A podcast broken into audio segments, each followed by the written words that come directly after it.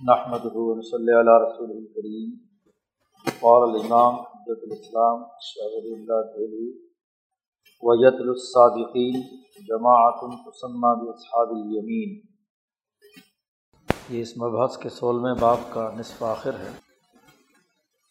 اس باب میں امت میں موجود مختلف طبقات کا تذکرہ ہے۔ قرآن حکیم کی صورت الواقعہ کے تناظر میں جن تین جماعتوں کا تذکرہ کیا گیا تھا، اسی حوالے سے شاہ صاحب نے جو طبقات بیان کیے ہیں، ان میں سب سے پہلا مفہمین تھے۔ اور پھر مفہمین کے بعد السابقین۔ مفہمین تو انبیاء علیہم السلام۔ ان کے بعد السابقین کا تذکرہ تھا، جن کی نو ذیلی اقسام پیچھے پچھلے سبق میں ہم پڑھ چکے ہیں۔ سابقین کے بعد جن کا تذکرہ صورت الواقعہ میں بیان کیا گیا ہے، وہ اصحاب الیمین ہے شاہ صاحب نے کہا ید الصابقین جماعت سابقین کے بعد ان کے نیچے، ان کے ماتحت ایک جماعت ہے جنہیں اصحاب الیمین کہا جاتا ہے۔ اور اس کی بھی کچھ اجناس ہیں۔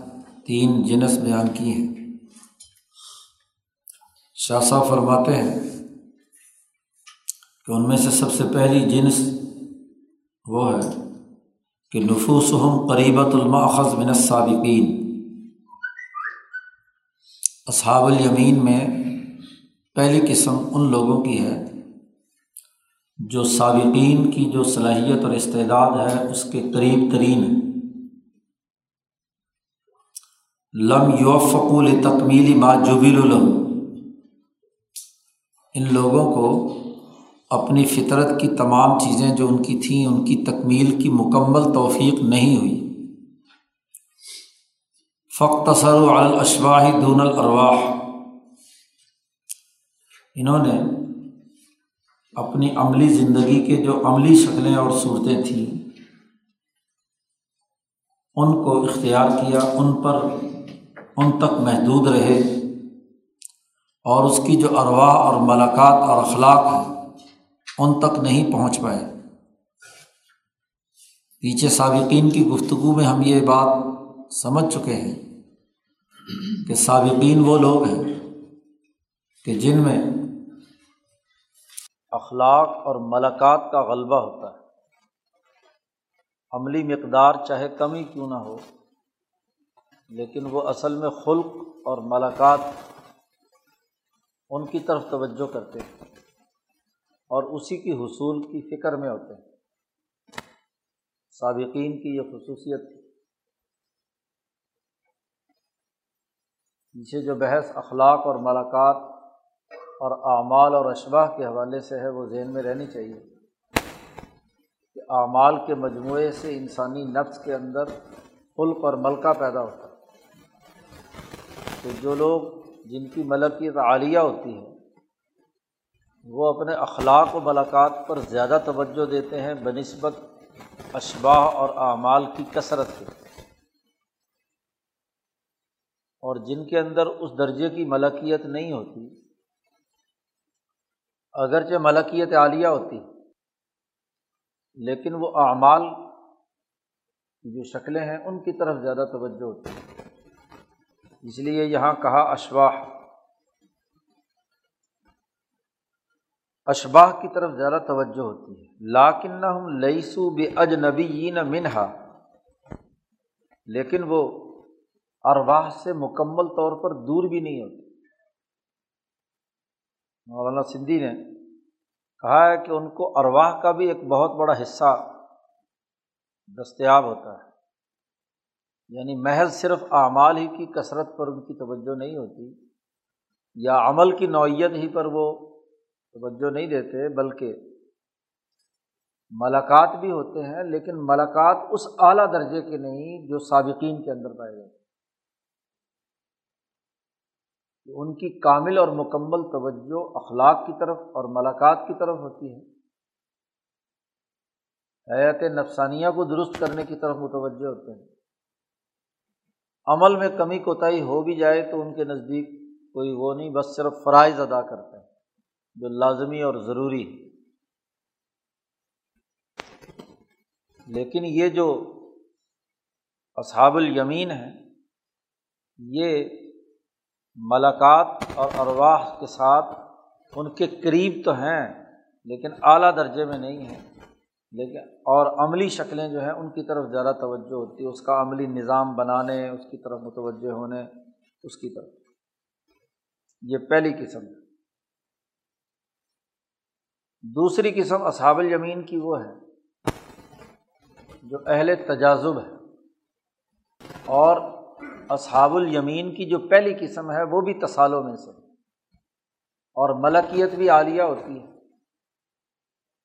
لیکن یہ جو اصحاب الیمین کی دوسری قسم ہے، یہ اہل تجازب میں ہوتے ہیں یعنی ان کی ملکیت اور بہیمیت کے درمیان کشمکش ہوتے ہیں۔ اور نفوسہم ضعیفت الملکیہ، ملکیت ان کی کمزور ہوتی ہے، نسبتاً، اور بہیمیت طاقتور ہوتی ہے۔ اسی کے ساتھ ساتھ چونکہ بہیمیت بڑی طاقتور اور مضبوط ہے، ان کو وفقو، اس بات کی توفیق دی جاتی ہے۔ ریاضات شاق مشقت والی ریاضتیں، مشقیں اور اعمال اور مجاہدات، ان کو اس کی توفیق ملتی ہے۔ اور جب یہ بہت زیادہ ریاضت اور مشقت کرتے ہیں تو اس کے ثمرات بھی ملتے ہیں۔ پیچھے یہ بات ہم پڑھ کر آئے ہیں کہ جن لوگوں کی اعمال کی طرف یا بہیمیت کی طرف توجہ زیادہ ہوتی ہے اور وہ اللہ کی طرف متوجہ ہوں اور انہیں توفیق ملے تو وہ ریاضت کرتے ہیں۔ بہیمیت کو مہذب بنانے کا طریقہ ریاضت جبکہ ملکیت کو مہذب بنانے کا طریقہ عبادت ہے کہ وہ عبادتیں جو فرائض ہیں، ذمہ داریاں ہیں، اس کو سر انجام دیتے ہیں۔ تو عبادات سے ملکیت مہذب ہوتی ہے اور ریاضتوں سے بہیمیت کنٹرول ہوتی ہے۔ تو چونکہ پہلے طبقے کے جتنے بھی لوگ ہیں، ایک تو ان کی ملکیت عالیہ ہے۔ اس لیے اور بہیمیت اگر برابر کی بھی ہو، طاقتور بھی ہو، کیونکہ برابر کی چوٹ ہوتے ہیں، اس لیے ان کی جو عبادات ہیں، وہی ان کی بہیمیت کو کنٹرول رکھتی ہے لیکن اگر ملکیت کمزور ہو اور بہیمیت طاقتور ہو، تو پھر ریاضتوں کی ضرورت پیش آتی ہے۔ تو یہ ان کو ریاضت اعلیٰ معیار مشقت برداشت کرتے ہیں اور اس کے نتیجے میں مالا صافل میں جتنی بھی چیزیں ہیں، ان ریاضتوں کے ذریعے سے وہ علوم ان پر نازل ہوتے ہیں۔ مالا اعلیٰ کے علوم تک ان کا ادراک نہیں جاتا۔ پہلے جو طبقے ہیں یعنی اسابقین اور اصحاب الیمین کی پہلی قسم، یہ وہ ہیں جو مالا اعلیٰ کے علوم تک رسائی حاصل کر لیتے ہیں۔ لیکن یہ جو اصحاب الیمین کا دوسرا درجہ ہے، یہ مالا صافل کے علوم سے زیادہ واقفیت اس لیے ہو جاتی ہے کہ یہ اپنی بہینیت کو ریاضتوں کے ذریعے سے کنٹرول کرتے ہیں، مشقتوں میں مبتلا ہوتے ہیں۔ اس کے نتیجے میں مالا اعلیٰ کے علوم ان پر آتے ہیں۔ یہی وجہ ہے کہ اس طرح کے جو لوگ ہوتے ہیں، ان کو کشف بہت ہوتا ہے۔ اور کشف کا تعلق چونکہ اس دنیا کے نظام کے ساتھ ہے یعنی مالا صافل کے ساتھ اس لیے جنات سے رابطہ بھی کر لیتے ہیں، اور یہاں جو مخلوقات دیگر ہیں، ان سے بھی کر لیتے ہیں۔ اور باقی جو چیزیں ہیں، مشاہدات میں ان کو ہاں جی چیزیں جو زمین سے مقررہ عرض سے متعلق چیزیں ہیں، وہ ان کو مستقبل کی چیزیں نظر آنا شروع ہو جاتی ہیں، کشف ہوتا ہے۔ جو بھی ریاضت شاختہ اختیار کرے گا، اس کی تفصیلات شاہ صاحب نے ہم آت میں جہاں صوفیہ کے احوال پر بحث کی ہے، وہاں اس کی شاہ صاحب نے تفصیلات بھی بیان کی۔ جو مالا اعلیٰ کے علوم سے تعلق رکھنے والے ہوتے ہیں، ان کا معاملہ یہ ہے کہ ان کو کشف وشف نہیں ہوتا۔ یہ جو مالا صافل سے متعلق امور ہیں، ان کا، وہ مالا صافل میں جو روٹین کا نظم چل رہا ہے، اس کے مطابق کام کرتے ہیں۔ جی وہ مالا اعلیٰ کے علوم سے وابستہ ہوتے ہیں، اور مالا اعلیٰ کے علوم کا جو تعلق ہے، وہ ہر وقت کشف کا نہیں ہے۔ وہ تو جب اللہ کو مطلوب ہوتا ہے، از خود ان کے دل و دماغ پر، ان علوم کی بنیاد پر منکشف کر دیا جاتا ہے۔ وہ الگ دائرہ ہے۔ ایک تو وہ، یہ جو اہل تجازب یا دوسری قسم کے لوگ ہیں، ان میں ملکیت تو ضعیف ہوتی ہے۔ اور ملکیت ضعیفہ کے ساتھ ایک شکل یہ کہ بہیمیت قوی ہو اور وہ مشقت انگیز ریاضتیں اختیار کرنے کی انہیں توفیق مل جائے تو ان کی حالت یہ ہوتی ہے۔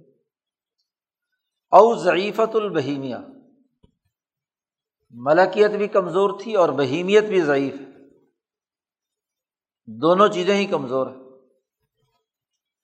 اب ایسے لوگ عام طور پر کہ استحترو بھی ذکر اللہ ہی کہ وہ اللہ کے ذکر میں فنا ہو جاتے ہیں، بڑی کثرت سے ذکر کرتے ہیں۔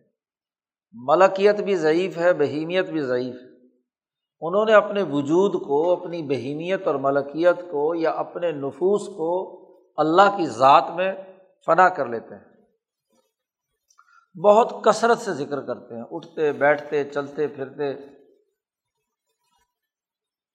جو بھی مشائق نے ان کو ذکر سکھایا ہوتا ہے، وہ اسی کے مطابق مسلسل ذکر کرتے رہتے ہیں۔ فطر علیہم الحامات جزیتن و تعبدن و تطہر جزیانی ان کے اوپر الحامات آتے ہیں۔ اور وہ بھی جزوی ہوتے ہیں۔ کلی کا ادراک نہیں ہوتا۔ ان کے اوپر جو الہام ہوتا ہے، وہ بھی محدود دائرے کا ہوتا ہے۔ اور عبادت کے اثرات ظاہر ہوتے ہیں۔ عبادت کی طرف رجحان ان کا زیادہ ہوتا ہے۔ وہ تطہر اور جزوی طور پر پاکیزگی کی طرف مائل ہوتے ہیں۔ ہر وقت بابضو رہنا ہاں جی لباس صاف ستھرا رکھنا۔ اس طرح کی نفاست ان کے اندر موجود ہوتی ہے، لباس کی، وضو کی تہارت کی اور عبادت کی، نوافل وغیرہ کی، اس کے اندر مشغول رہتے ہیں۔ اپنی جو نبھیمیت اور ملکیت کے درمیان کش مکش ہے، اس کا علاج وہ ان امور سے کرتے ہیں۔ تیسری ایک اور قسم ہے۔ کہ ان کی ملکیت اور بہیمیت میں تجازب تو نہیں ہوتا صلاح ہوتی ہے۔ لیکن ملکیت بہت ہی نہایت ہی کمزور ہوتی ہے۔ ضعیفت ضعیفت الملکیت جدن اب اس کی بھی پھر دو شکلیں بنیں گی کہ بہیمیت قوی ہو اور ملکیت انتہا درجے کی کیا ہے، کمزور ہو۔ تو عز الریاضات شاق کا انکان و قویت البہیمہ۔ اگر ان کی بہیمیت قوی ہے تو یہ لوگ بھی شدید مشقت اور ریاضتوں کو اختیار کرتے ہیں۔ اول اوراد دائمہ ان کان و ضعیفہ اگر بہیمیت بھی ضعیف ہے اور ملکیت بہت ہی ضعیف ہے، تو یہ طبقہ وہ ہوتا ہے جو ہر وقت اوراد پڑھتے رہتے ہیں، وظیفوں کے پیچھے پڑھتے رہتے ہیں۔ وظائف سیکھ لیے، جس نے بھی بتا دیا وہ وظیفہ شروع کر دیا۔ یا اپنے شیخ کا بتلایا ہوا وظیفہ ہر وقت پڑھتے ہیں، وظیفوں کے وہ گویا کہ مقلد ہوتے ہیں۔ وظائف بیان کرنے کی طرف متوجہ ہوتے ہیں۔ لیکن معاملہ یہ ہوتا ہے کہ وہ جتنے بھی وظیفے پڑھ لیں، جتنی بھی ریاضتیں کر لیں کشف وشف انہیں نہیں ہوتا۔ بس ان اوراد پڑھنے کا جو ہاں جی ثواب کہنا چاہیے یا اس کا جو فائدہ ہونا چاہیے دلی اطمینان کا، وہ انہیں حاصل ہو جاتا ہے۔ فلم یوسمر ظالی کا شعی ام من الانکشافی انکشاف کچھ نہیں ہوتا۔ انکشاف کے لیے کم از کم ملکیت ملا صافل کے درجے کی تو ہونی چاہیے اور بہیمیت بھی قوی ہونی چاہیے۔ تو کشف وشف ان کو بس وہ اوراد کے اسیر ہوتے ہیں، ورد مانگ مانگنا چاہتے ہیں کہ وظیفہ بتلایا جائے اور اس پر عمل کریں۔ لیکن دخلت الاعمال والحیات اللہ اشباح الملاکات الحسنہ، جو اچھے اعمال ہیں، نیک عمل ہیں، اخلاق اربا کے، اور ان کی جو حیات ہیں، وہ ان کے مسلسل عمل کرنے کے نتیجے میں، ان کے دلوں کے اندر گہرائی میں پیوست ہوتی رہتی ہے۔ نیک لوگ ہوتے ہیں سالے ہوتے ہیں۔ نہ کسی کا کچھ بگاڑتے ہیں اور نہ کسی کے ساتھ کوئی جی اچھا کام کرنے کی یا رہنمائی کرنے کی صلاحیت ہوتی ہے۔ تو بیچارے ایسے کمزور لوگ ہوتے ہیں، اپنی ذات میں نیک ہوتے ہیں، کسی کو نقصان نہیں پہنچاتے۔ تو اب جو کسی سوسائٹی کی سیاسی مینجمنٹ کرے تو اب ایسے لوگوں کو اگر صرف ورد وظیفے والے لوگوں کے ذمے کوئی ذمہ داری لگائے گا تو بیچارہ کیا نتیجہ پیدا ہوگا؟ لیکن چونکہ وہ آپ کے کام کے نہیں ہیں، وہ کوئی رہنمائی، لیڈرشپ کی صلاحیت ان میں نہیں ہے، مینجمنٹ ان کے لیے سپرد نہیں کی جاتی۔ تو یہ تیسرا طبقہ ہے اصحاب الیمین۔ تین درجے یہ ہو گئے۔ اب شاہ صاحب نے یہ تین درجے بیان کر کے اس حوالے سے دو بنیادی فائدے بیان کیے شاہ صاحب کہتے ہیں، وہ کثیر و من یہ جو اصحاب الیمین ہیں، ان کی اکثریت ایسی لوگوں کی ہے کہ لا یشترط فی عملی ہی الاخلاص التام۔ ایسے لوگوں کے لیے یہ لازمی اور ضروری نہیں ہے کہ یہ مکمل مخلص بھی ہوں۔ اخلاص تام تو وہ ہوتا ہے کہ کبھی شیطان کے لیے استعمال ہی نہ ہو۔ لیکن بیچارے یہ نیک لوگ ہوتے ہیں تو شیطان کے بہکاوے میں آ سکتے ہیں۔ جی۔ یعنی یہ وہ نیک اور اصیل لوگ ہیں جن کے بارے میں حضرت فرمایا کرتے تھے کہ شیطان کی بسا اوقات بڑی اچھی سواری بن جاتے ہیں، نیکی کی وجہ سے۔ اخلاص تام ان کے لیے شرط نہیں ہوتی۔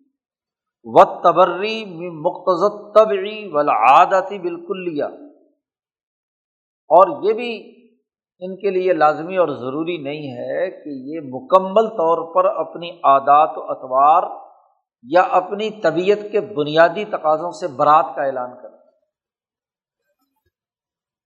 نہ تو ان سے یہ توقع رکھنی چاہیے کہ یہ مکمل انقلابی ہوں گے۔ یہ اپنی عادات و اطوار اور طور طریقے بدل لیں گے۔ اس طرح کی کوئی ان سے توقع نہیں رکھنی چاہیے۔ یہ جس عادت اور جس طور طریقے کے آدمی ہیں، اسی کے مطابق کرتے رہیں گے۔ ایسے ورد وظیفے والے کو گھسیٹ گھساٹ کر آپ سیاست میں لاؤ بھی، اجتماعی ذمہ داریوں کی طرف لاؤ بھی تو نہیں چلیں گے۔ ان سے مکمل طور پر برات کا اعلان کرنا بڑا مشکل ان کے لیے ہوتا ہے۔ اور یہ تصدقون بنی یتن ممتزن البتہ ان کی جو نیت ہوتی ہے، اس میں رقت تباہ پائی جاتی ہے۔ دل کی نرم نرم مزاج ہوتے ہیں اور ثواب کی امیدوار ہوتے ہیں۔ یہ لوگ نماز پڑھتے ہیں اس لیے کہ جریانی سنت قومی امبیا کا، مسلمانوں کا طریقہ کار چلا آ رہا ہے، اس لیے پڑھنا چاہیے۔ نماز پڑھتے ہیں اس لیے کہ ثواب حاصل ہونا چاہیے۔ لیکن نماز غلبہ دین کے لیے ہو۔ نماز کوئی نتیجہ پیدا کرے انقلابی۔ تو ادھر ان کی توجہ نہیں ہوتی، بس صرف ثواب کی خاطر کیا ہے؟ نماز پڑھتے ہیں۔ اسی طرح زنا سے، شراب پینے سے بچتے ہیں اللہ کے ڈر سے، کیونکہ طبیعت میں نرمی اور رقت ہوتی ہے۔ ضعیف بہیمیت کمزور ہوتی ہے۔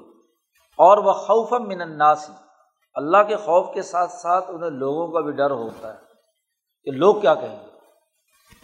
کیونکہ جس کی بہیمیت قوی ہوتی ہے، اسے لوگوں کی پرواہ نہیں ہوتی۔ لیکن جس کی بہیمیت کمزور ہوتی ہے، وہ بیچارہ ڈرتا رہتا ہے کہ لوگ پتہ نہیں میرے خلاف پراپگنڈا کریں گے ہاں جی مجھے بدنام کریں گے۔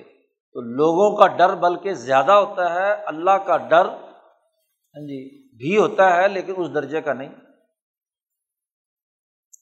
اولا یستیون اتباع العشیقات یا اتنے کمزور طبیعت ان کی ہوتی ہے کہ ان کو عشق لڑانے کا موقع ہی نہیں ملتا، ان کے پیچھے چلنے کا۔ بز دل ڈرتے رہتے ہیں۔ کہیں عشق کے پیچھے لڑانے پڑ جائیں تو ڈر ہوتا ہے پتہ نہیں لوگ ماریں گے۔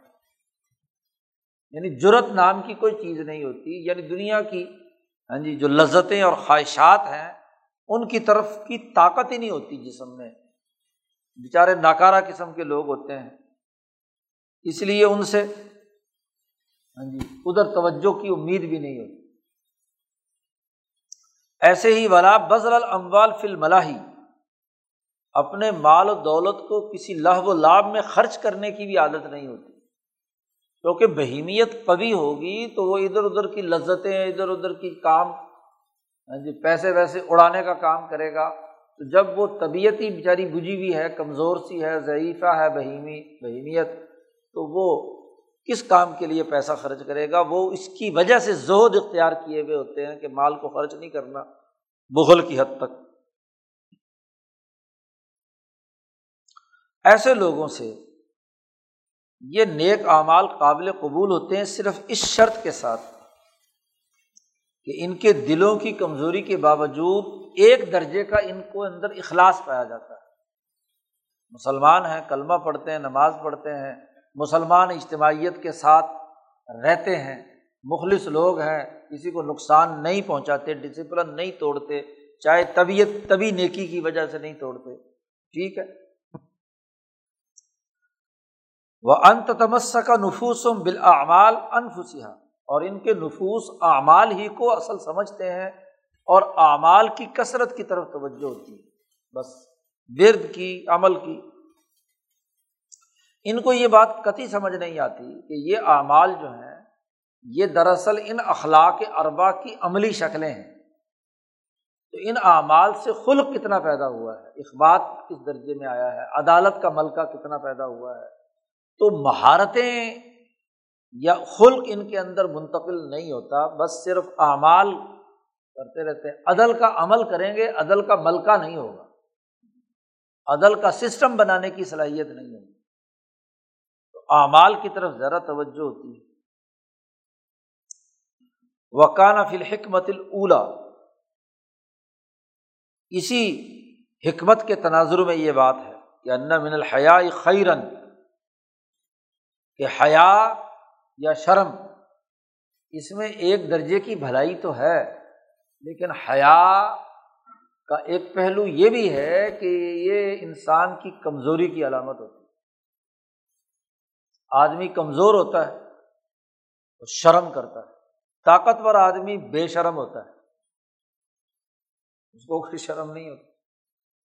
اگر آپ کوئی اچھا کام بھی کرنا چاہے تو اس کو اچھا کام کرتے ہوئے بھی شرم آتی ہے کہ جب میں انقلاب کی دعوت دوں گا اچھا لوگ کیا کہیں گے مجھے؟ اس سے لوگوں کو شرم آتی ہے کہ میں اپنے سوسائٹی میں، اپنے ماحول میں لوگوں کو کسی کو دعوت دیتا ہوا پکڑا گیا تو کیا ہوگا؟ تو بیچارے جو کمزور لوگ ہوتے ہیں، وہ شرم و شرمی کسی کو دعوت نہیں دیتے۔ اور جو دلیر قسم کے ہوتے ہیں انہیں کوئی پرواہ نہیں ہوتی۔ تو وہ ہر ماحول میں پہنچ کر کوئی بھی بندہ ملے مدعو بنانے کے لیے کیا ہے؟ تیار رہتے ہیں۔ ان کو کسی قسم کا کسی سے شرم اور حیا کا کوئی معاملہ نہیں ہوتا۔ وہ ہر ایک کو چاہے اس کا اپنا کلیگ ہو، کوئی بھی ہو، جو بھی ہے، جہاں بھی ماحول میں بیٹھا ہوا وہاں اس نے بے دھڑک اپنا پیغام دینا شروع کر دیا۔ اس لیے نبی اکرم صلی اللہ علیہ وسلم نے فرمایا کہ الحیا خیر کل عمران ابن حسین رضی اللہ تعالیٰ نے یہ روایت کرتے ہیں۔ اور یہ معاملہ یہ ہوا تھا، ویسے بھی ایک دوسری روایت میں بھی ایک آدمی حضور گزر رہے تھے کسی سڑک پہ سے، ایک آدمی بڑا بھائی، چھوٹے بھائی کو تانا دے رہا تھا کہ تم شرم کرتے ہو، شرم اتار کر پھینکو۔ جھجک تھی اس کو۔ تو وہ اس نے کہا، یہ کیا شرمیلے شرمیلے تم رہتے ہو؟ تو حضور صلی اللہ علیہ وسلم نے سن لیا۔ حضور نے فرمایا الحیا شعبہ تم من المان حیا ایمان کے شعبوں میں سے ایک ہے، اس کو چھوڑ دے۔ اب اس بیچارے کی طبیعت ہی اتنی ہے۔ اچھا ایسے آدمی کی اگر ایک دفعہ شرم اتر جائے تو پھر وہ دوسرے راستے پہ بہت بھاگتا ہے۔ تو بیچارہ جیسی طبیعت کا ہے، اس کے مطابق چلو شرم کی وجہ سے ہی کام کر رہا ہے۔ بچ رہا ہے کسی گناہ سے، تو بچا رہنے دو کسی نہ کسی درجے میں کیا ہے؟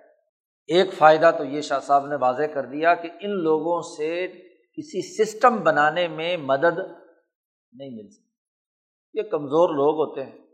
اس لیے نہ مکمل مخلص ہو سکتے ہیں، نہ مکمل طور پر اپنی عادات و اطوار اور طبی خصوصیات سے یہ بری ہو سکتے ہیں، کیونکہ ان میں لیڈرشپ کی صلاحیت نہیں، یہ ثواب کے لوگ ہوتے ہیں، تو بس ان کو اسی درجے میں رکھنا چاہیے۔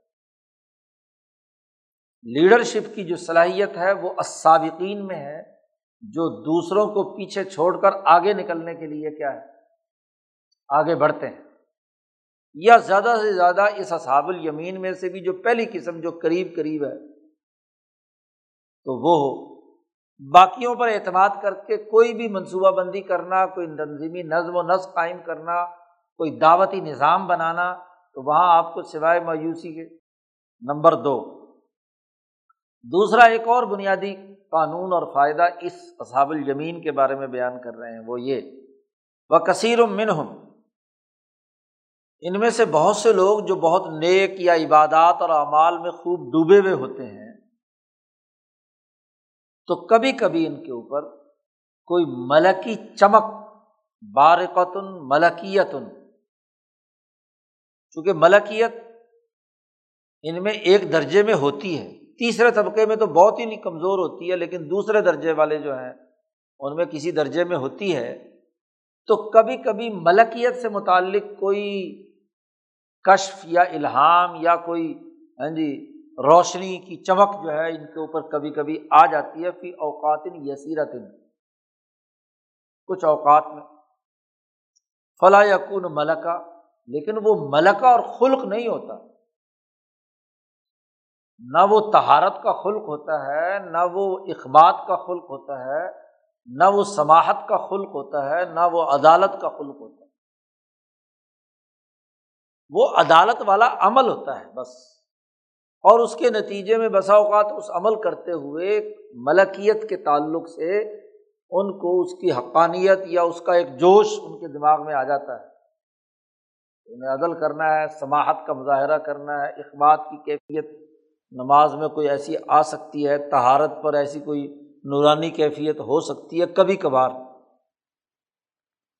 وہ اس سے مکمل طور پر اجنبی نہیں ہوتے۔ کل مستغفرین الوامین انفسم جیسے وہ لوگ جو ہر وقت استغفار پڑھتے ہیں۔ تو استغفار کرنے والا اپنے آپ کو ہر وقت ملامت کرتا رہتا ہے۔ اپنی کمزوری اور کوتاہی کی وجہ سے نفس لوامہ ان کا ہوتا ہے۔ وکلدی یا وہ آدمی کہ جو اللہ کا ذکر کر رہا ہے اور بسا اوقات ذکر کرتے کرتے ایسی کیفیت تاری ہوتی ہے کہ اللہ کے ڈر اور خوف سے اس کی آنکھوں سے آنسو جاری ہو جاتے ہیں، فاضت آئینہ ہو یا کلدی یا وہ آدمی کہ لاتم سکھ و نفس ہو شر لذوفن فی جبلت ہی اپنی فطرت و جبلت میں کمزوری کی وجہ سے بسا اوقات کسی برائی کے کام سے اپنے آپ کو بچانے میں کامیاب نہیں ہوتا۔ یعنی کوئی شر دعوت دے رہا ہو تو بسا اوقات وہ شر ان کو اپنی لپیٹ میں لے لیتا ہے کیونکہ وہ نیک لوگ ہوتے ہیں۔ تو اپنے جیسے سب کو نیک سمجھتے ہیں، بسا اوقات ان کو اس شر کے شر ہونے کا پتہ نہیں ہوتا، اس کو وہ نیکی سمجھ کر اس کے اعلی کار بن جاتے ہیں۔ کیونکہ ان کی جبلت اور فطرت میں ذوف ہوتا ہے، تو شر سے اپنے آپ کو بچا نہیں سکتے، خاص طور پر۔ ایسے اجتماعی شر سے جو سوسائٹی کے اجتماعی تقاضوں سے متعلق ہے، سیاست اور معیشت سے متعلق ہے وہ اس شر میں بسا اوقات اعلی کار بن جاتے ہیں۔ ان کے دل کی حالت ایسی ہوتی ہے جیسے کقل بت تیر جیسے پرندے کی پھڑ ہوتی ہے۔ یا پرندہ کبھی آسمانوں میں اور کبھی ایک دم زمین میں۔ ہاں جی، کبھی تو اونچی فضاؤں میں اور کبھی کسی گند پر چھلانگ مار دیتا ہے۔ تو ان کا دل بھی کبھی عرش بری اور کبھی اس کرائے زمیں مختلف۔ اول تحل تاری ان اعلیٰ مزاجی ہی جیسے شاہ صاحب نے کہا، اس کی مثال ایک اور بھی ہو سکتی ہے۔ جیسے کسی پر کوئی ایسی کیفیت تاری ہو کہ اس کا وجود گھل رہا ہو۔ جس آدمی کی جسم میں کمزوری ہو، بخار کی وجہ سے، یا آگے شاہ صاحب نے مثال دی ہے کہ اس کو دست وست لگے ہوئے ہیں، جس کی وجہ سے پیٹ جاری ہے تو اس سے جو نقاہت ہوتی ہے مزاج میں، تو ایسے آدمی کا مزاج کمزوری کے اندر چڑچڑا ہوتا ہے، کبھی تو جیسے بوڑھے آدمی کا بھی، کبھی ایک دم اوپر اور ایک دم کیا ہے، نیچے، ایسے مزاج کے لوگ ہوتے ہیں۔ یا جس پر مصیبتیں بہت زیادہ اتری ہوئی ہوں، تو اس کا مزاج بھی ایسا ہی بچوں کی طرح ہو جاتا ہے۔ کبھی تو وہ اپنے آپ کو بہادر بنا رہے ہوتے ہیں اور کبھی ایک دم چھلانگ مار کے نیچے چلے جاتے ہیں۔ کفرت بلایا ہوں خطایا ہوں ان کی مصیبتیں، ان کی خطاؤں کو معاف کرنے کا ذریعہ بنتی ہیں۔ تو اس لیے یہ کیفیت بھی ان کی ہوتی ہے۔ تو جو لیڈرشپ ہے، اس کو دیکھنا چاہیے کہ ان کی جماعت کے اندر ایسے لوگ اگر موجود ہیں اور ان کے مزاج میں ایسا اتار چڑھاؤ ہو رہا ہے، تو ان کو معذور سمجھنا چاہیے۔ ان سے بس صرف ہمدردی رکھنی چاہیے۔ ان پر بنیاد بنا کر کسی کام کی پلاننگ نہیں کی جا سکتی۔ کیونکہ ایسے کمزور لوگوں کی بنیاد پر آپ اگر کوئی کام کرنے چلیں گے تو وہ کام کا تو پھر تیا پانچا ہو جائے۔ لیکن چونکہ نیک ہیں، ایمان والے ہیں، اصحاب الیمین ہیں، ان اخلاق اربا پر اپنے عقیدے اور عمل کی بنیاد پر ایمان رکھتے ہیں۔ اور جماعت کا حصہ ہیں انہیں ساتھ لے کر چلنا ہے۔ ان کو جھٹک نہیں دینا۔ جماعت کا حصہ ہونے کی وجہ سے ان کے ساتھ ہمدردی ہوگی، لیکن ان کی بنیاد پر کوئی پلاننگ نہیں ہو سکتی۔ وبل جملہ تھی خلاصہ یہ ہے کہ یہ اصحاب الیمین جو ہیں یہ سابقین کی دو اعلیٰ ترین عادتیں جو علمی اور عملی حوالے سے بلند ترین ہوتی ہیں۔ ان میں سے کسی ایک سے محروم ہوتے ہیں۔ یا ان کے پاس ایک عادت ہوتی ہے تو دوسری نہیں ہوتی۔ دوسری ہوتی ہے تو پہلی نہیں ہوتی۔ حسل الخرا لہٰذا ایسے لوگوں کو اسی درجے میں رکھ کر اس کے مطابق ان کی حکمت عملی بنے گی۔ تو یہ دو جماعتیں وہ ہیں جو کیا ہے؟ اصل مسلمان جماعت ہیں اسابقین امبیا کے بعد۔ اسابقین اور اصحاب الیمین۔ جن کا تذکرہ اس صورت الواقعہ میں پیچھے بیان ہو چکا ہے۔ یہ تو اصحاب الیمین ہو گئے۔ ان کی ضد کیا ہے؟ اصحاب الشمال۔ مش اما جن کا وہاں پیچھے تذکرہ ہوا، وہ آگے آ رہے ہیں، منافقین ہیں، کافر ہیں، فاسق ہیں، فاجر ہیں۔ ان کی تعریف آگے شاہ صاحب کر رہے ہیں۔ لیکن ان دونوں کے درمیان ایک اور جماعت ہے، جسے اصحاب العراف کہتے ہیں۔ قرآن نے ان کا بھی تذکرہ کیا ہے۔ وہ نادا اصحاب العراف ہی قرآن نے کہا ہے۔ شاہ صاحب کہتے ہیں، اصحاب الیمین کے بعد ایک ایسی جماعت ہے جس کا نام اصحاب العراف آراف والے ہیں۔ ان کی بھی دو قسمیں ہیں۔ شاہ صاحب کہتے ہیں، نمبر ایک وہ لوگ، وہ قوم جن کے مزاج صحیح ہوتے ہیں کبھی مزاج صحیح ہوتے ہیں، ان کی فطرت میں ذہانت اور ذکاوت اور پاکیزگی ہوتی ہے۔ لیکن معاملہ یہ ہوتا ہے کہ ایسے صحت مند رہنے والے لوگوں تک اسلام کی دعوت پورے طریقے پر بالکل نہیں پہنچی۔ کوئی آدمی ان تک نہیں پہنچا کہ ان کو اس چیز کی دعوت دے۔ شاہ صاحب نے بدور بازگاہ میں کہا ہے کہ مثلاً جیسے پہاڑوں کی چوٹیوں پر رہنے والے سال طبیعت کے انسان ہوتے ہیں اور ان لوگوں نے کبھی اللہ کے ساتھ نہ کسی کو شریک ٹھہرایا، لم یو بربی اور کبھی اللہ کا انکار بھی نہیں کیا، اور کبھی اقرار بھی نہیں کیا، ایمان بھی نہیں لائے۔ نہ انہیں انکار کا پتہ نہ اقرار کا پتہ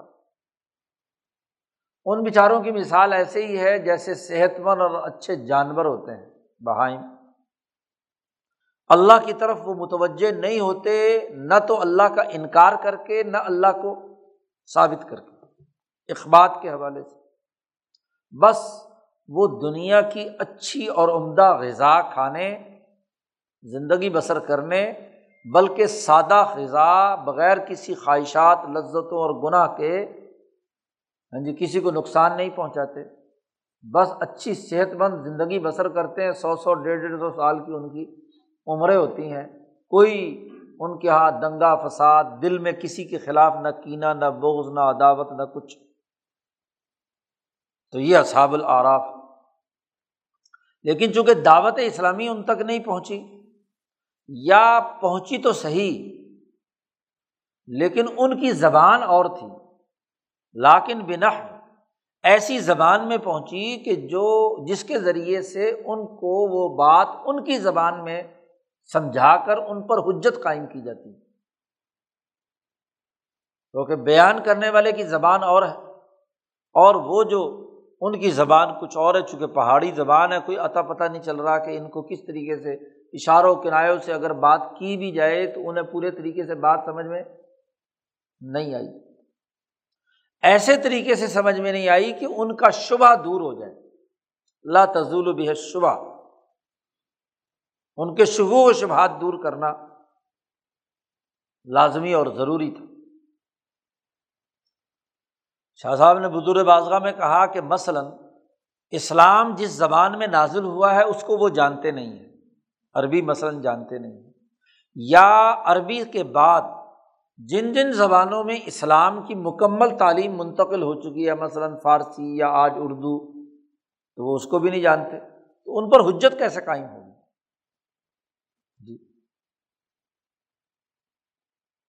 انہوں نے دیکھا کہ مسلمان کون سی قوم ہوتی ہے۔ مثلاً اس زمانے کی مثال شاہ صاحب نے مثال دی ہے۔ کہ مسلمان وہ ہوتے ہیں، وہ اس طرح کی پگڑی پہنتے ہیں، اس طرح کا لباس پہنتے ہیں، اس طرح کی قمیض پہنتے ہیں، ان چیزوں کو حلال سمجھتے ہیں، ان چیزوں کو حرام سمجھتے ہیں۔ اور وہ ہم سے، وہ قبائلی جو پہاڑوں پہ رہنے والے ہیں، یہ مسلمان قوم ہم سے لڑتی ہے ہمارا ملک چیننے کے لیے۔ ہماری حکمرانی اور ہمارے ملک پر قبضہ کرنے کے لیے، اس لیے ہم ان سے لڑیں گے۔ یہ نہیں کہ وہ اللہ سے لڑ رہے ہیں یا رسول سے لڑ رہے ہیں یا دین سے لڑ رہے ہیں۔ وہ صرف اپنی ملک اور ریاست کو بچانے کے لیے لڑنا چاہتے ہیں۔ چونکہ وہ اللہ کے ساتھ کسی کو شریک نہیں ٹھہراتے چہ جائے کہ اس شریک کی حکمرانی قائم کرنے کے لیے وہ کام کر رہے ہوں۔ تو ان کے مزاج اگرچہ صحیح ہوں، لیکن پیغام کے منتقلی کے درمیان گیپ پایا جاتا ہے۔ ان کو بات سمجھ میں نہیں آئی۔ یہ اصحاب العراف مولانا سندھی نے بڑی خوب بات کہی ہے، جہاں یہ اصحاب العراف کا تذکرہ آیا ہے صورت العراف میں، کہ میں نے اصحاب العراف کا مطلب معلوم کرنے کے لیے سینکڑوں تفصیلیں دیکھی۔ لیکن دل مطمئن نہیں ہوتا تھا۔ کبھی کسی کو بنا دیتے تھے، کبھی کسی کو بنا دیتے کبھی کسی کو، کبھی کسی کو۔ جب میں نے بدور بازگاہ اور حجرت اللہ پڑھی تو تب مجھے سمجھ میں آیا کہ آرا صاب العراف ہیں کون؟ اور کیوں انہیں صاب العراف کہا جاتا ہے؟ اسی لیے الحام الرحمان میں جہاں صحاب العراف کا تذکرہ ہے، وہاں شاہ صاحب نے یہ حجت اللہ کی پوری عبارت نقل کی ہے۔ یہاں سے لے کر دوسری قسم تک۔ اور البدور البازگاہ کی ساری عبارتیں نقل کی ہیں۔ اور پھر واضح کیا ہے کہ اصل حقیقت اصحاب العراف کی صرف یہی لوگ ہیں۔ اب وہ کبھی کسی فرقے کو کہہ دیتے ہیں، مفسرین کبھی کسی کو کہہ دیتے کبھی کسی کو کہہ دیتے کہ یہ اصحاب العراف لیکن شاہ صاحب نے واضح طور پر اس کی تعریف اور حقیقت متعین کر دی کہ یہ اصحاب العراف شاہ صاحب کہتے ہیں فنشا وہ جو پہاڑی علاقوں میں دور دراز اونچے علاقوں میں صحت مند مزاج رکھنے والے لوگ وہاں اپنی دنیا میں منہوک ہیں، تو فنشا وہ وہاں انہوں نے نشو و نما اور ارتقاء پذیر ہوئے، لیکن بد اخلاقی میں کبھی منہمک نہیں ہوئے۔ چوری، ڈاکہ، قتل، جھوٹ بدیانتی ایک دوسرے کے حقوق مارنا، کبھی ان کو اس کا خیال نہیں آیا۔ نہ اس میں اگر کوئی اللہ ماشاء اللہ کہیں چھوٹی موٹی اگر وہ جھوٹ بول بھی دیا تو انہماک نہیں۔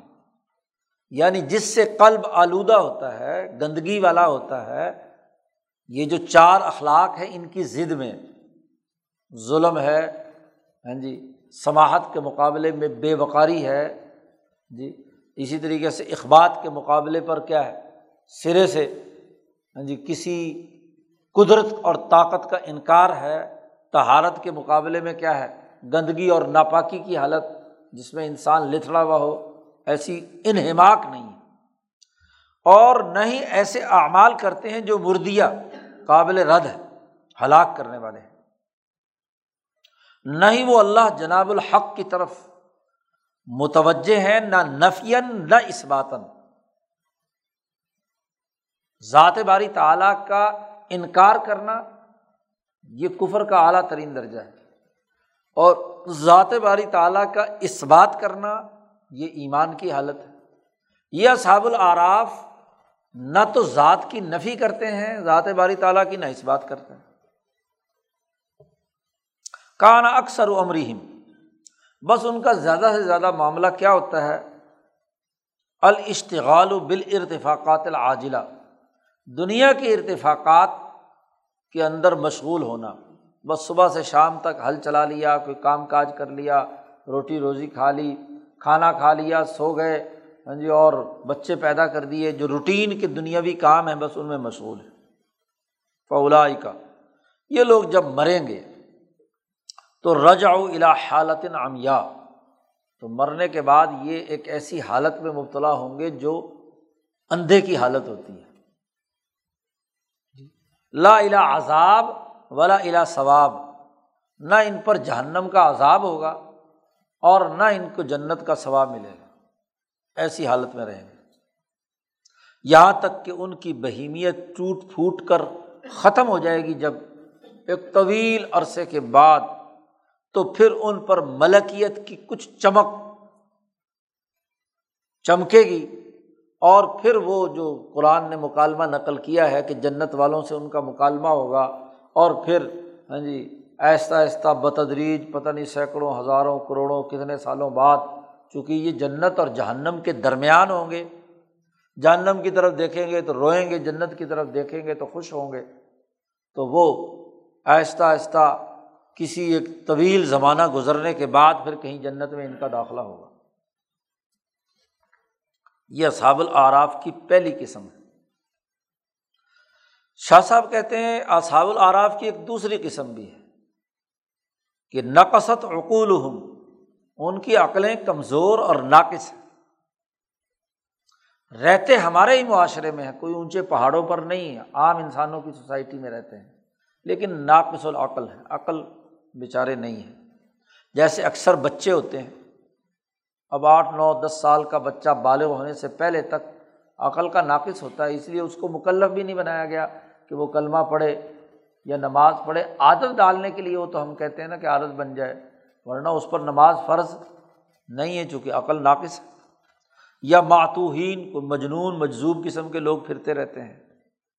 یا اسی طریقے سے فلاحین، جاہل قسم کے کاشتکار جو بس ہاں جی بیل چلانا، اس کی دم مروڑنا، زمین کاشت کرنا ہاں جی اس کے علاوہ ان کو اور کام نہیں آتے، کوئی بات سمجھانے کی بھی کوشش کرو تو وہ ان کو اس کا احساس و ادراک ہی نہیں ہوتا۔ بس وہ جانوروں کی طرح جانور کے پیچھے لگے رہتے ہیں۔ ول ارقا جی غلام۔ جی غلاموں کا بھی یہی معاملہ ہوتا ہے، چونکہ ان کی اپنی مرضی کچھ نہیں ہوتی۔ جی تو وہ غلام جب ہو جاتا ہے تو جو اس کا مولا کہتا ہے بیچارہ اس کے پیچھے، اور وہ بھی کمزور ذہن کے لوگ ہوتے ہیں۔ اور ان میں سے کثیر لوگ ایسے ہوتے ہیں کہ لوگ ان کے بارے میں یہ سمجھتے ہیں کہ لاباس ابھی یہ کوئی نقصان دینے والے نہیں، ان کی کوئی پرواہ نہیں کرنی چاہیے۔ کوئی حرج کی بات نہیں۔ چونکہ وہ مجزوب اور معذور قسم کے لوگ ہوتے ہیں، اس لیے سوسائٹی ان کو نظر انداز کرتی ہے کہ بھائی یہ اگر کوئی اونچ نیچ ہو بھی جائے تو وہ کہتے ہیں، چلو یار پاگل ہے، چھوڑو اس کو۔ شاہ صاحب کہتے ہیں ویدا نک کے حال عن رسومی اگر رسوم یعنی جو سسٹم سے متعلق امور ہیں، اس کے بارے میں ان کی حالت کو مزید کھولنے کی کوشش کی جائے، تو وہ ایسی حالت میں ان سے پوچھا جائے کہ ہاں بھائی، تم یہ فلانی رسم اختیار کی بھی ہے، مثلاً نکاح کیا ہے تم نے، بچے پیدا کر رہے ہو، فلاں فلاں فلاں، اس کی تفصیلات کے کیوں کیا، کس ڈسپلن میں، اس کے کیا فائدے ہیں، کو پوچھا جائے، تو لا عقل اللہ انہوں نے کہا، نہیں، اماں ابا نے شادی کر دی، ہم نے کر دی، بچے پیدا ہو رہے ہیں، معاملہ ختم. تو جانوروں کی سی گویا کہ سطح پہ وہ زندگی بسر کر رہے ہیں۔ یہ وہ لوگ ہیں کہ جن کا ایمان صرف اس درجے میں کافی ہے، جیسا کہ رسول اللہ صلی اللہ علیہ وسلم نے اس حبشی کالی لڑکی کا ایمان قبول کر لیا تھا۔ ایک بچی حضور صلی اللہ علیہ وسلم کے پاس لائی گی لونڈی تھی ہاں جی کالی کلوٹی، اس سے پوچھا کہ اللہ کہاں ہے؟ حضور نے پوچھا عین اللہ؟ اس نے کہا، آسمان میں ہے. تو اشارت الاسمائی تو حضور نے فرمایا، یہ مومنا یہ مسلمان ہے. اب اگر عقلی طور پر اس سے پوچھا جائے، تو عقلاً تو ویسے بھی اللہ تبارک و تعالیٰ کی کوئی جہت تو ہے نہیں۔ اللہ پاک تو پوری کائنات میں اول، آخر، ظاہر، باطن، اوپر، نیچے، ہر طرف ذات باری تعالیٰ ہی ہے۔ تو لیکن اس کو اتنی سی تھوڑی سی عقل ہے کہ جو مقدس ہستی ہے، وہ ظاہر بلندی پہ ہوگی تو اس نے آسمان کی طرف اشارہ کر دیا تو حضور نے کہا، ہی ہے مومنہ. شاہ صاحب کہتے ہیں کہ ان کو انما یوراد و منہم تشب بہو بالمسلمین۔ وہ حقیقت میں تو مسلمان نہیں ہے کیوں؟ حقیقت کا مسلمان تو وہ ہے جو اپنے عقل و شعور اور فہم و بصیرت سے اسلام اور دین کو قبول کرے اور اس کے لیے اس جماعت کا حصہ بن کر کردار ادا کرے۔ یہ لوگ ہیں جو اسلام کے مشابے ہیں اور ان کو مشابت کے ساتھ اجتماعیت میں برقرار رکھنا ہے۔ لے اللہ تفت تفرق الکلیمہ تاکہ اجتماعیت نہ ٹوٹے۔ اجتماعیت کا حصہ بن کر وہ لوگ رہیں۔ تو یہ بھی شاہ صاحب نے کہا، اصحاب العراف چونکہ انہوں نے کوئی ملکہ حاصل ہی نہیں کیا، کیونکہ اصل مطلوب کیا تھے؟ اخلاق اربا یہ بیچارے اعمال تک بھی نہیں ابھی تک پہنچے، تو ان اعمال کے نتیجے میں اخلاق تک کیسے پہنچیں گے؟ جنت میں تو وہ داخل ہوگا کہ جس کے اخلاق ہوں گے۔ تو اعمال کے نتیجے میں اخلاق پیدا ہوں گے تو پھر، اب یہ تو ایسے ناقص لوگ ہیں کہ ان کے پاس تو اخلاق کا تو کچھ ہے ہی نہیں۔ اور اعمال بھی بس مشابے اسلام کی مشابت کی وجہ سے وہ کرتے ہیں۔ ایسا آدمی جو بیچارہ اس طرح کا کاشتکار ہوتا ہے، وہ مسجد میں آ بھی جائے تو امام سجدے میں گیا، وہ سجدے میں چلے گیا وہ رکو میں گیا، وہ رکو میں چلے گیا، وہ کھڑا ہو گیا، وہ کھڑا ہو گیا۔ بس جو پار ادھر ادھر والے کر رہے ہیں، ادھر ادھر دیکھتا رہتا ہے۔ تو جیسے وہ کر رہے ہیں، ایسے وہ کر رہا ہے۔ تو اس لیے یہ کون ہے؟ اصحاب العراف میں شاہ صاحب کہتے ہیں ام الدینہ لیکن وہ لوگ جو بد اخلاقیوں میں منہمک رہے۔ منہمکین پھر رضائل یا اللہ کی طرف متوجہ ہوئے ایسے طریقے سے کہ جو جاہلیت کا طریقہ تھا۔ جاہلوں کے فہم کے مطابق یعنی شرک کرتے ہوئے وہ اللہ کی طرف متوجہ ہیں، تو یہ وہ لوگ ہیں جن کے اوپر عذاب آئے گا۔ یہ عذاب کے مستحق ہے تو ان کا معاملہ وہ اصاب العراف میں سے نہیں ہے۔ گویا کہ شاہ صاحب کے نقطۂ نظر سے وہ سادہ مزاج لوگ جن میں نہ کوئی اچھا خلق ہے تو کوئی برا خلق بھی نہیں۔ اخلاق اربا اور ان کی ضد۔ ان کے بالکل درمیان میں ہیں، ان دونوں سے کوئی لینا دینا نہیں، نہ اس سے نہ اس سے۔ وہ اصاب العراف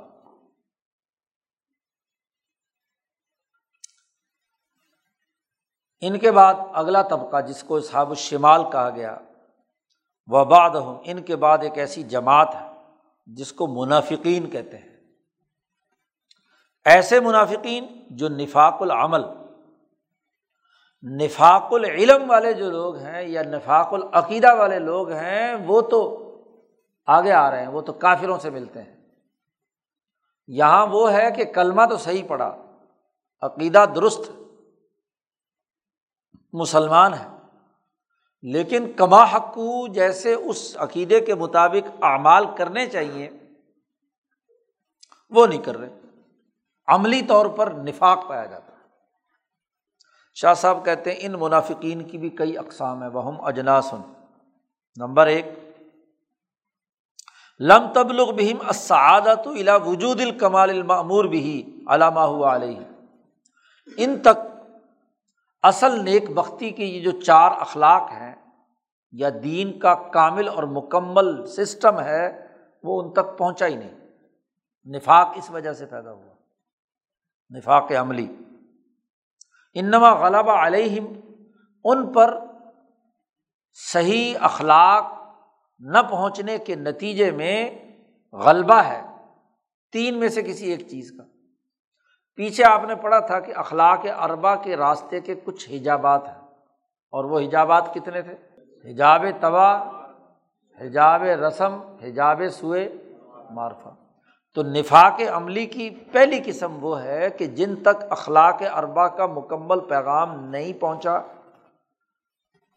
اور وہ حجابات میں سے کسی ایک حجاب کے تابے ہے یا تو حجاب طبیعت ہے، تو طبی خواہشات اور لذات کے حجاب کی وجہ سے ففنوفی ملکتن رضیلتن وہ رضیل قسم کے، پست قسم کے ملکے کے اندر فنا ہوئے ہوئے ہیں۔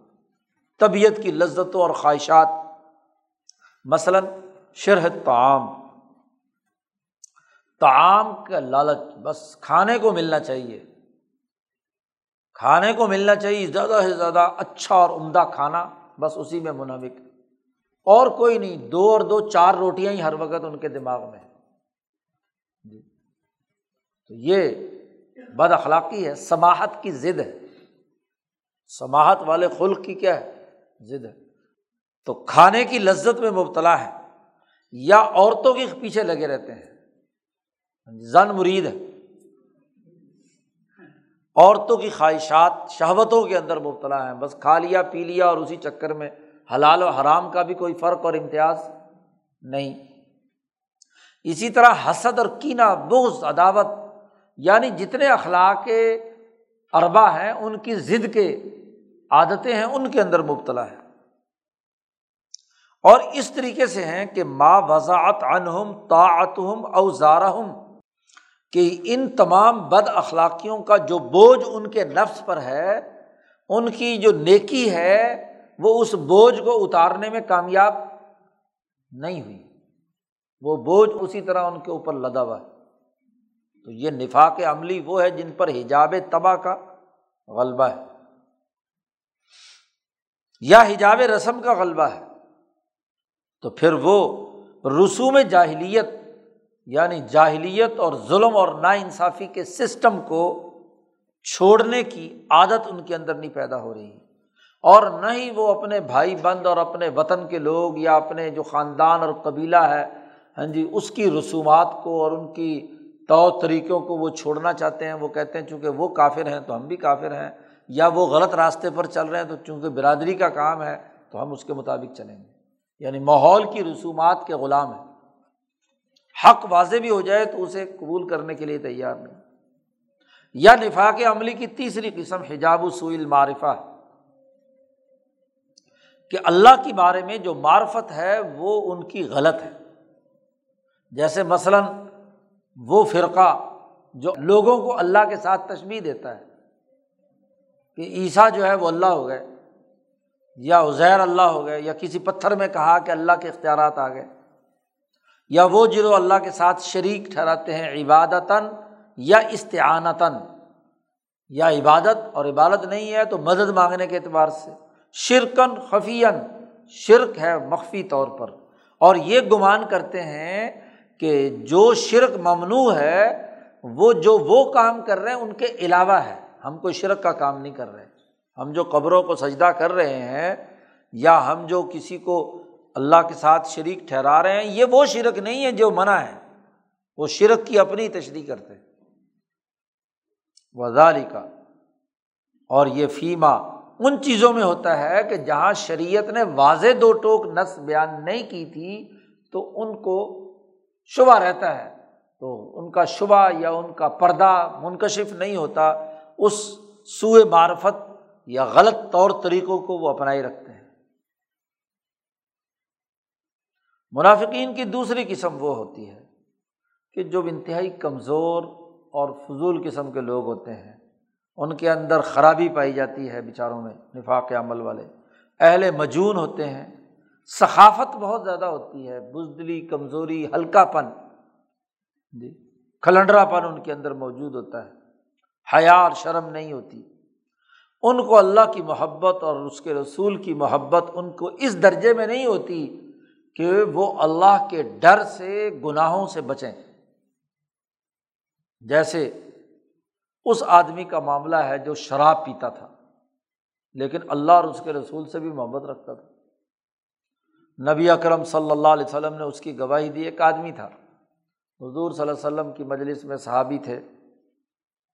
روایت ہے۔ ہاں جی حضرت عمر اب الخطاب رضی اللہ تعالیٰ عنہ روایت بیان کرتے ہیں۔ بخاری میں یہ روایت ہے۔ ایک آدمی حضور صلی اللہ علیہ وسلم کے زمانے میں تھا۔ بیچارہ چونکہ بے وقوف سا تھا، مجنون سا تھا، کانا یلق و حمارن۔ عربی میں حمار کسے کہتے ہیں؟ گدے کو۔ تو اس کو لوگ حمار کہہ کر پکارتے تھے۔ گدا۔ وہ تھا تو ایسا صحیح مجنون سا۔ لیکن حضور کی مجلس میں وہ ایسی کوئی گپ شپ مارتا تھا کہ حضور کو ہنساتا رہتا تھا۔ تو وہ جو مجلس کی جو خاموشی اور سستی ہوتی ہے، اسے دور کرنے کے لیے گپ شپ لگاتا رہتا تھا۔ اس نے شراب پی تھی اور حضور صلی اللہ علیہ وسلم کو کوڑے لگانے کا حکم دیا۔ جو شراب کے کوڑے تھے، وہ اس کو لگائے گئے۔ حد شرب خمر اس پر لگی۔ جی ایک دن وہ آیا، حضور نے اس کو جب وہ کوڑے ووڑے لگائے تو ایک آدمی بول پڑا اس کے بعد کہ اے اللہ اس کے اوپر لانت بھیج۔ اس کے اوپر لانت کا لفظ بولا۔ تو نبی کرم صلی اللہ علیہ وسلم نے فوراً منع کیا۔ لا تلانو اس پر لالت مت بھیجو۔ یہ تجھے نہیں معلوم اللہ کی قسم۔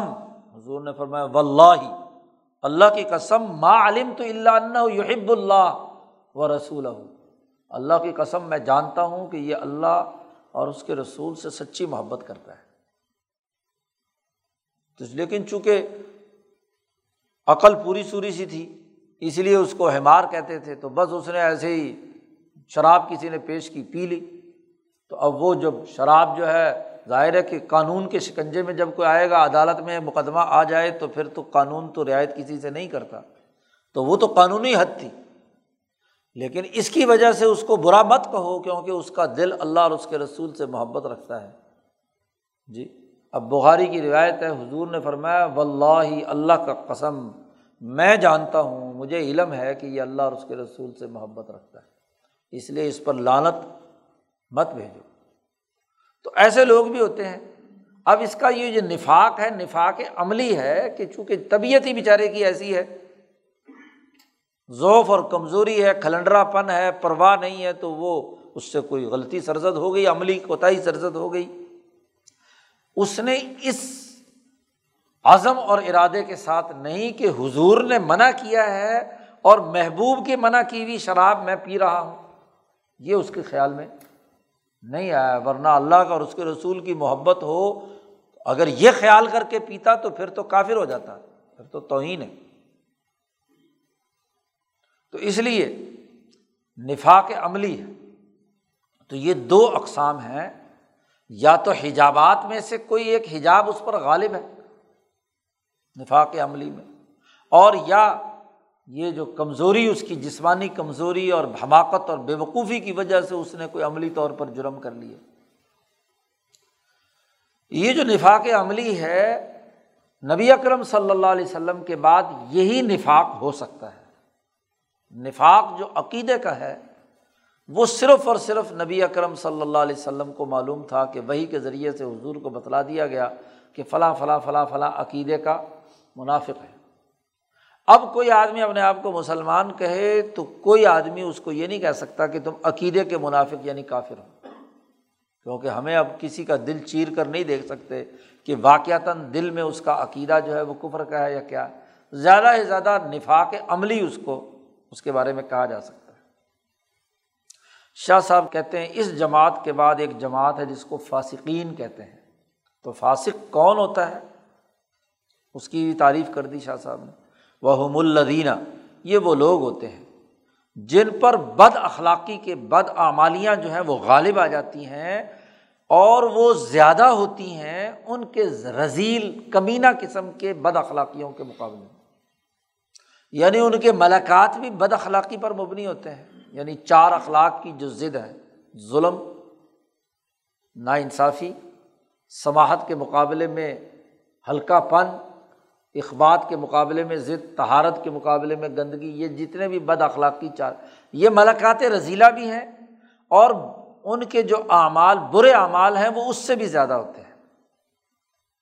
پھر ان میں جو لوگ شدید بہیمیت والے جن کی بہیمیت اور بہمانیت جن پر غالب ہوتی ہے، وہ آگے بڑھ کر درندے بنتے ہیں اور جانوروں کا کردار ادا کرتے ہیں۔ اور ان میں، جن میں مزاج کا فساد ہوتا ہے، کچھ لوگ وہ ہوتے ہیں، یا ان کی رائے ہی خراب ہوتی ہے، منفی سوچ ہوتی ہے، ہمیشہ منفی رائے دیں گے۔ جھوٹ کی، چوری کی، ڈاکے کی، وغیرہ وغیرہ۔ شاہ صاحب نے کہا ان کی مثال ایسے ہی اس مریض کی کہ جسے مٹی کھانے کی عادت ہو، ریت کھا کر وہ کل اخبار میں ایک تصویر چھپی ہوئی تھی، ایک بڑھیا ستر اسی سال کی، وہ روزانہ ریت کھاتی ہے۔ ریت نہ کھائے تو اس کی صحت نہیں ٹھیک ہوتی۔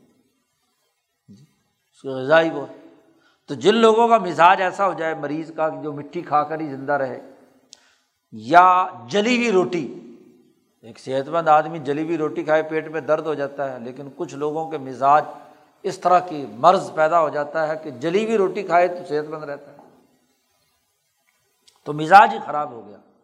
تو ایسے ہی ان لوگوں کی جو بد اخلاقیاں اور ان اعمال اخلاق اربا کی بالکل ضد اختیار کر کے درندہ صفت بنتے ہیں، یہ لوگ اپنی طبیعت اور مزاج میں شیطانی کاموں کی طرف دھکیلے جاتے ہیں۔ اس کو کہتے ہیں فاسق یعنی وہ اخلاق اربا کے سسٹم کو توڑنے والے۔ فسقہ کا لغوی معنی توڑنا، تو وہ اس پورے سسٹم کو توڑنے والے، اس کے خلاف کام کرنے والے لوگ ہیں۔ اور آخری قسم اس کے بعد کیا ہے؟ بعد ہم ان کے بعد فاسقین کے بعد اگلا درجہ ہے، الکفار۔ کافر کون ہے؟ جو کوئی اتنی اقسام بیان کرنے کے بعد اب کفر کی حقیقت سمجھ میں آئے گی۔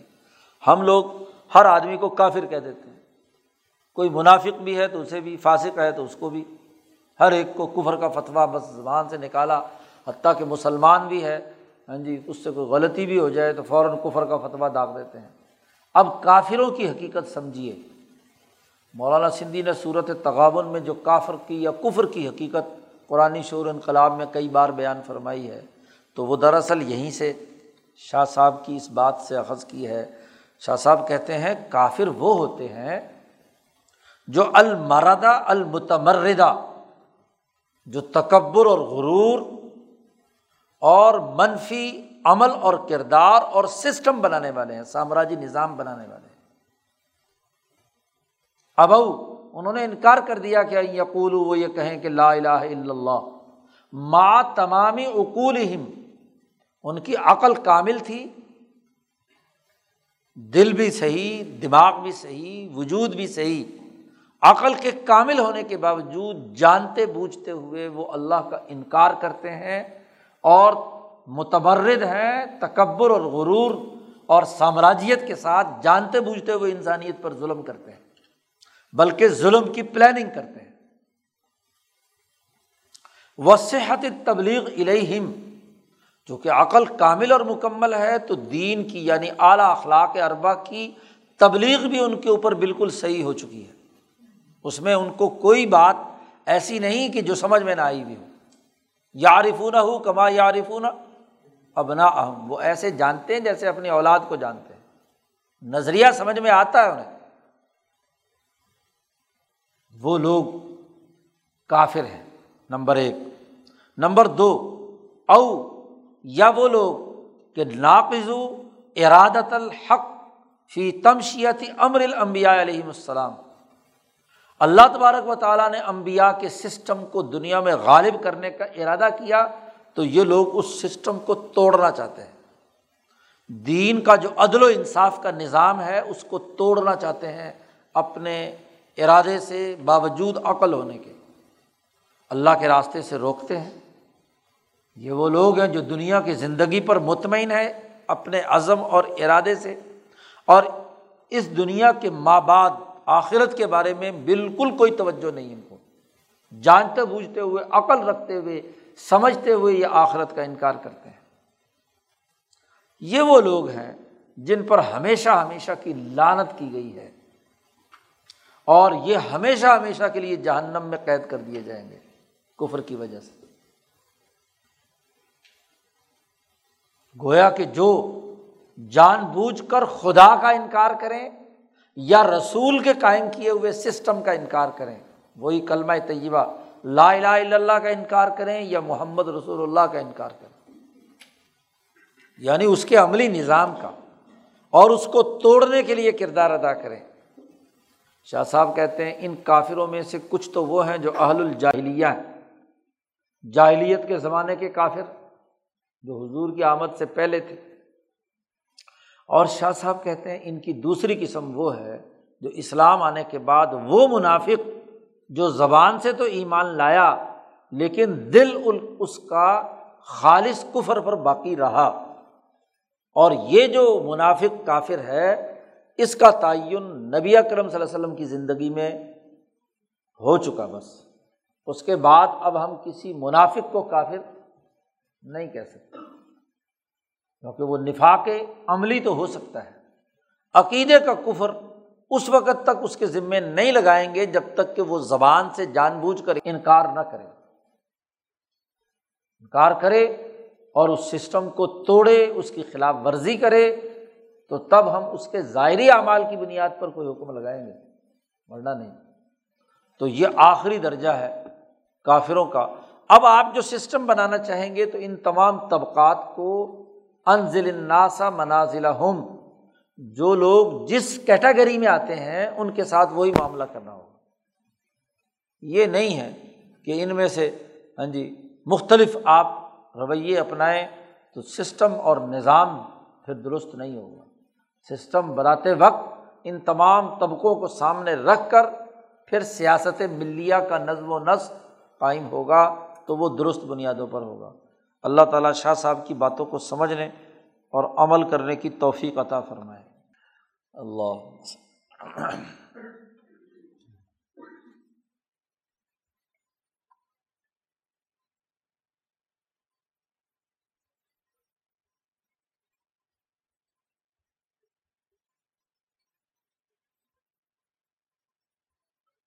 جماعت۔